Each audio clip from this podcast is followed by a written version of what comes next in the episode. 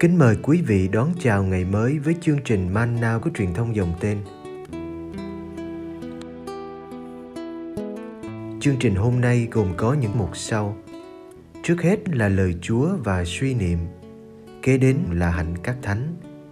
Bây giờ kính mời quý vị cùng theo dõi chương trình.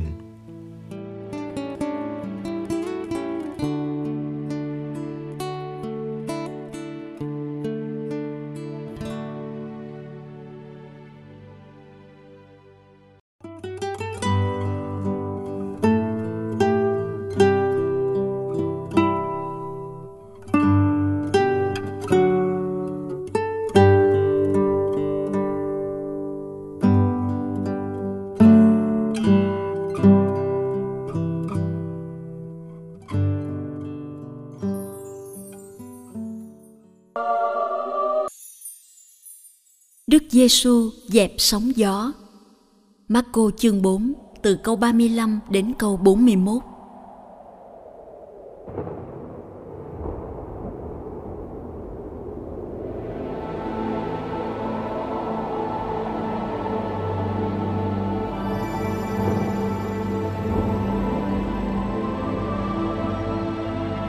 Hôm ấy khi chiều đến, Đức Giêsu nói với các môn đệ: Chúng ta sang bờ bên kia đi. Bỏ đám đông ở lại, các ông chở người đi vì người đang ở sẵn trên thuyền. Có những thuyền khác cùng theo người và một trận cuồng phong nổi lên, sóng ập vào thuyền đến nỗi thuyền đầy nước. Trong khi đó, Đức Giêsu đang ở đằng lái, dựa đầu vào chiếc gối mà ngủ. Các môn đệ đánh thức người dậy và nói: Thầy ơi, chúng ta chết đến nơi rồi, thầy chẳng lo gì sao? Người thức dậy, ngâm đe gió và chuyển cho biển. Im đi, câm đi. Gió liền tắt và biển lặng như tờ. Rồi người bảo các ông, sao nhát thế? Làm sao mà anh em vẫn chưa có lòng tin? Các ông hoảng sợ và nói với nhau, vậy người này là ai mà cả đến gió và biển cũng tuân lệnh.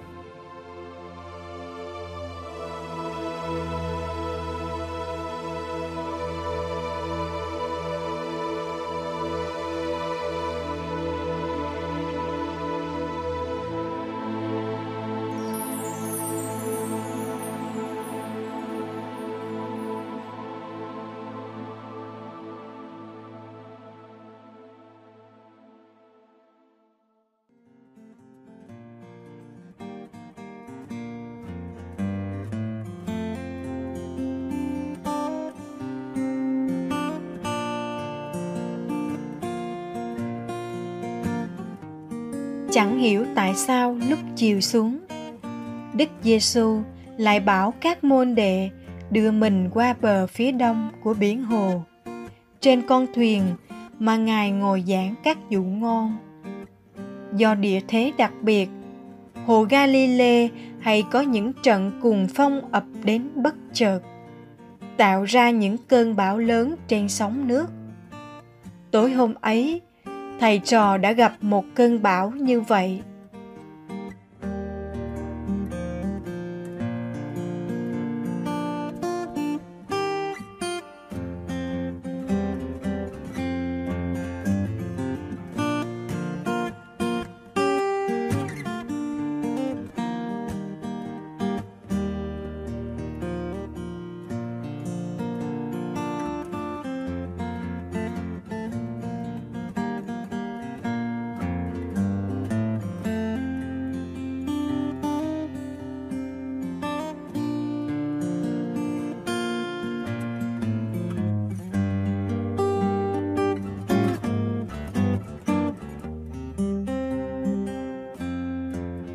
Thầy Giêsu phó thác mọi sự cho các môn đệ, vốn là ngư phủ lành nghề.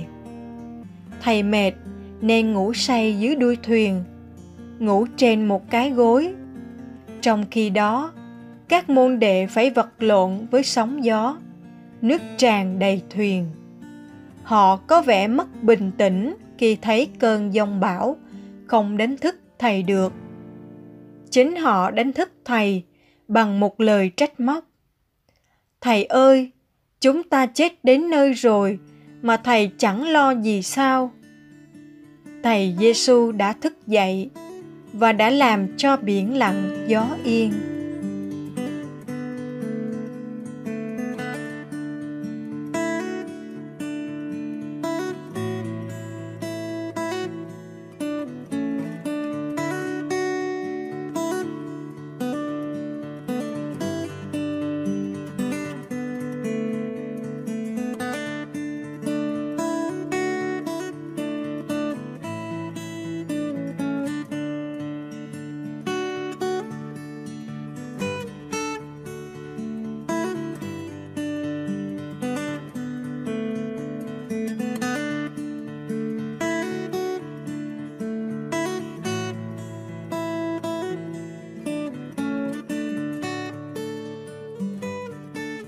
Đời con người, ai tránh được sóng gió bất chợt. Nếu biết trước sẽ gặp sóng gió, ai dám vượt biến ban đêm. Sóng gió xảy ra trong đời riêng của mỗi người, trong gia đình, trong đất nước, trong giáo hội, trên thế giới. Sóng gió làm ta thấy con thuyền đời mình chồng chành, mong manh và khiến ta sợ hãi, hoảng loạn giữa cơn sóng gió. Có khi người tín hữu lại thấy chúa lạnh lùng, vô cảm. Như các môn đệ, chúng ta không hiểu tại sao chúa có thể ngủ được khi đời ta bị đe dọa bởi cuồng phong. Tại sao chúa vắng mặt, thinh lặng và khoanh tay vào lúc chúng ta cần đến ngài hơn cả?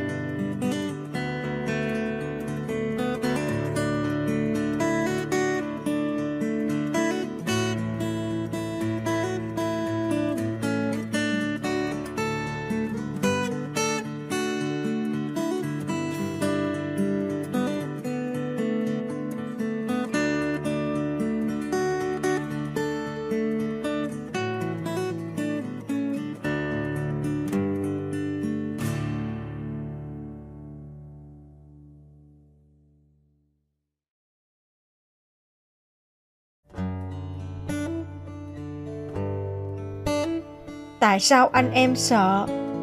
Anh em không có lòng tin sao? Anh em không tin là thầy đang ở trong cùng một con thuyền với anh em sao?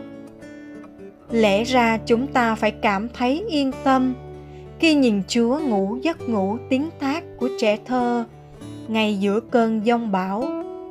Nhìn chúa ngủ bình an, chúng ta hiểu rằng chẳng có gì đáng sợ vâng lời Chúa để qua bờ bên kia, và có Chúa trong con thuyền đời mình. Điều đó không làm chúng ta tránh được giông bão. Có khi lại gặp bão tố nhiều hơn. Nhưng điều chắc chắn là chúng ta sẽ qua được bờ bên kia với lòng tin được tôi luyện của người tín hữu dày dạn. Chúng ta dám tin Chúa có quyền trên sóng gió của đời ta không?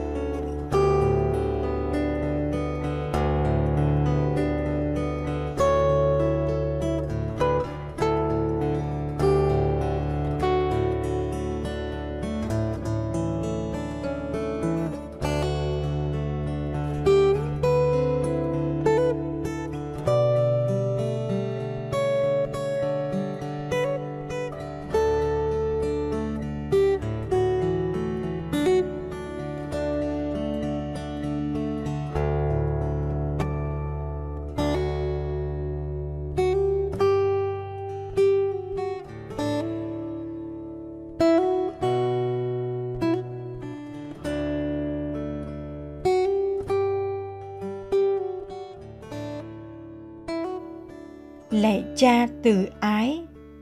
Đây là niềm tin của con. Con tin cha là tình yêu, và mọi sự cha làm đều vì yêu chúng con. Cả những khi cha mạnh dạn cắt tỉa, cả những khi cha thinh lặng hay vắng mặt, cả những khi cha như chịu thua sức mạnh của ác nhân, con vẫn tin cha là cha toàn năng nhân ái. Con tin cha không chịu thua con về lòng quảng đại. Chẳng để con thiệt thòi khi dám sống cho cha.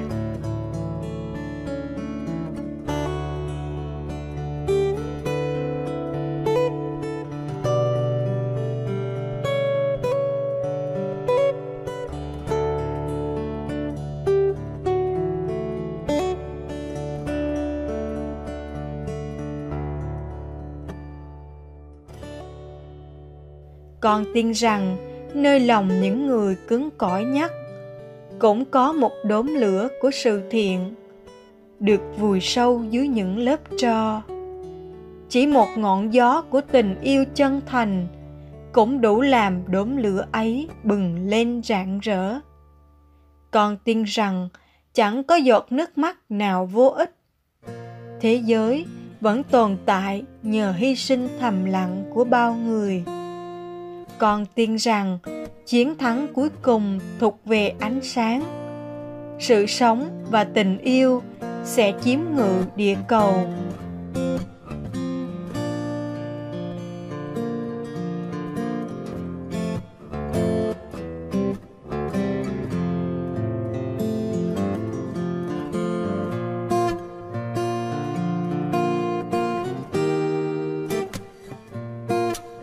Còn tin rằng dòng lịch sử của loài người và vũ trụ đang chuyển mình tiến về với cha qua trung gian tuyệt vời của Chúa Giêsu và sức tác động mãnh liệt của Thánh Thần.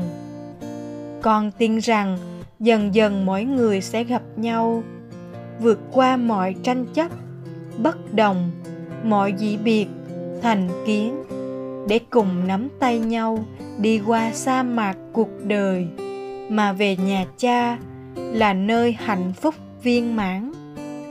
Là cha, đó là niềm tin của con. Xin cha cho con dám sống niềm tin ấy. Amen.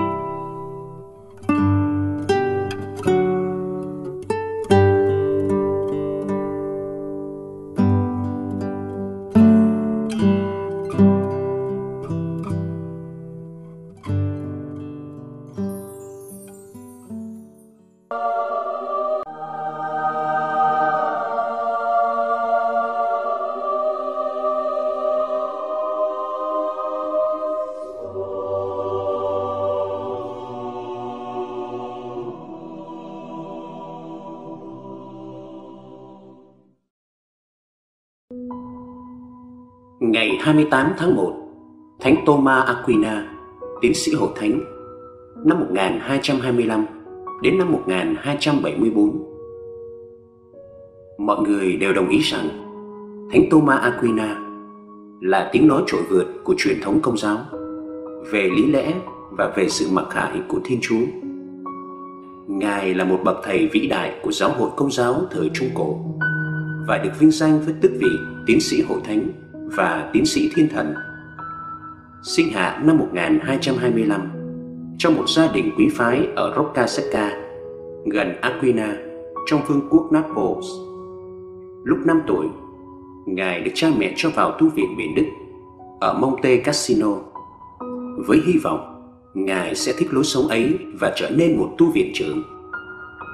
Trong tu viện, các thầy giáo đều ngạc nhiên về sự tiến bộ của Ngài và mọi bạn cùng lớp đều thua kém ngài về việc học cũng như việc trau dồi nhân đức. Khi đến tuổi khôn được lựa chọn con đường cho chính mình, Thánh Tô Ma đã khước từ mọi sự của thế gian và quyết tâm chọn dòng đa minh, trái với ý định của cha mẹ.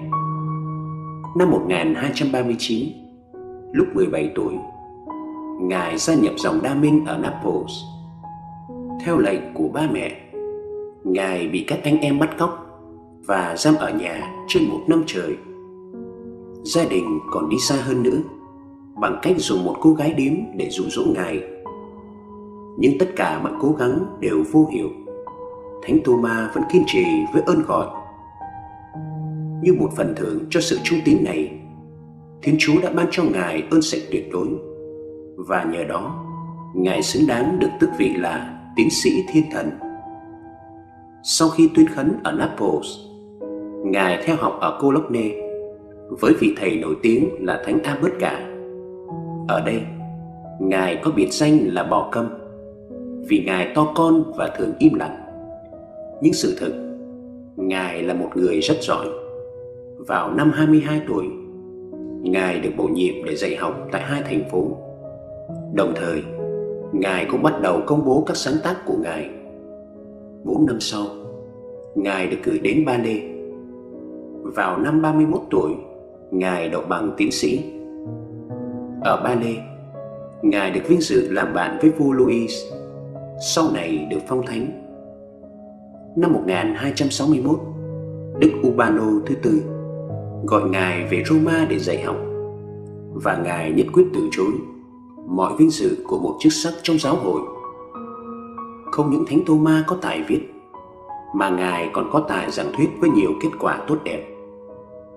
Sự đóng góp lớn lao của Ngài cho giáo hội công giáo là các chức tắc, sự đồng nhất, sự hài hòa và sự liên tục của đức tin và lý lẽ, của mặc khải và kiến thức loài người, được thấy đầy dẫy trong các văn bản của Ngài.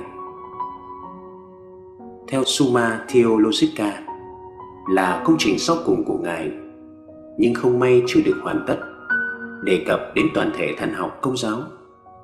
Ngài ngưng sáng tác sau khi cử hành thánh lễ vào ngày 6 tháng 12 năm 1273. Được hỏi lý do, Ngài trả lời, tôi không thể tiếp tục. Tất cả những gì tôi viết, đối với tôi, dường như chỉ là cọng rơm so với những gì tôi được thấy và những gì tôi được mặc khải.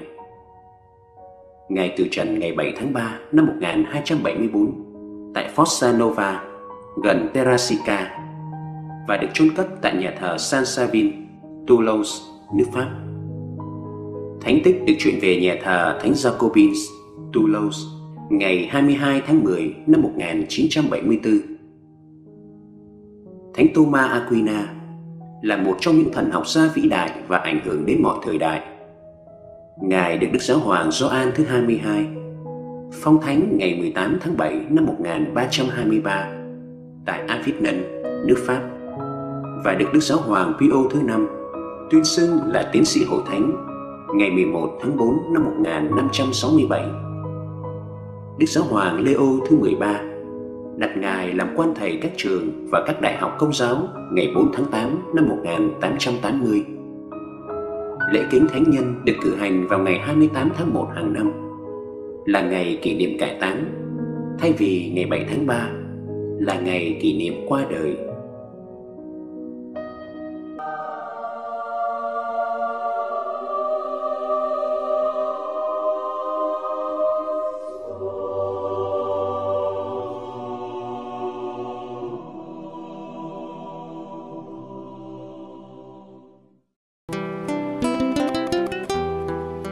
Cảm ơn quý vị đã theo dõi chương trình. Kính chúc quý vị một ngày mới tràn đầy niềm vui và ân sủng của Chúa và mẹ Maria.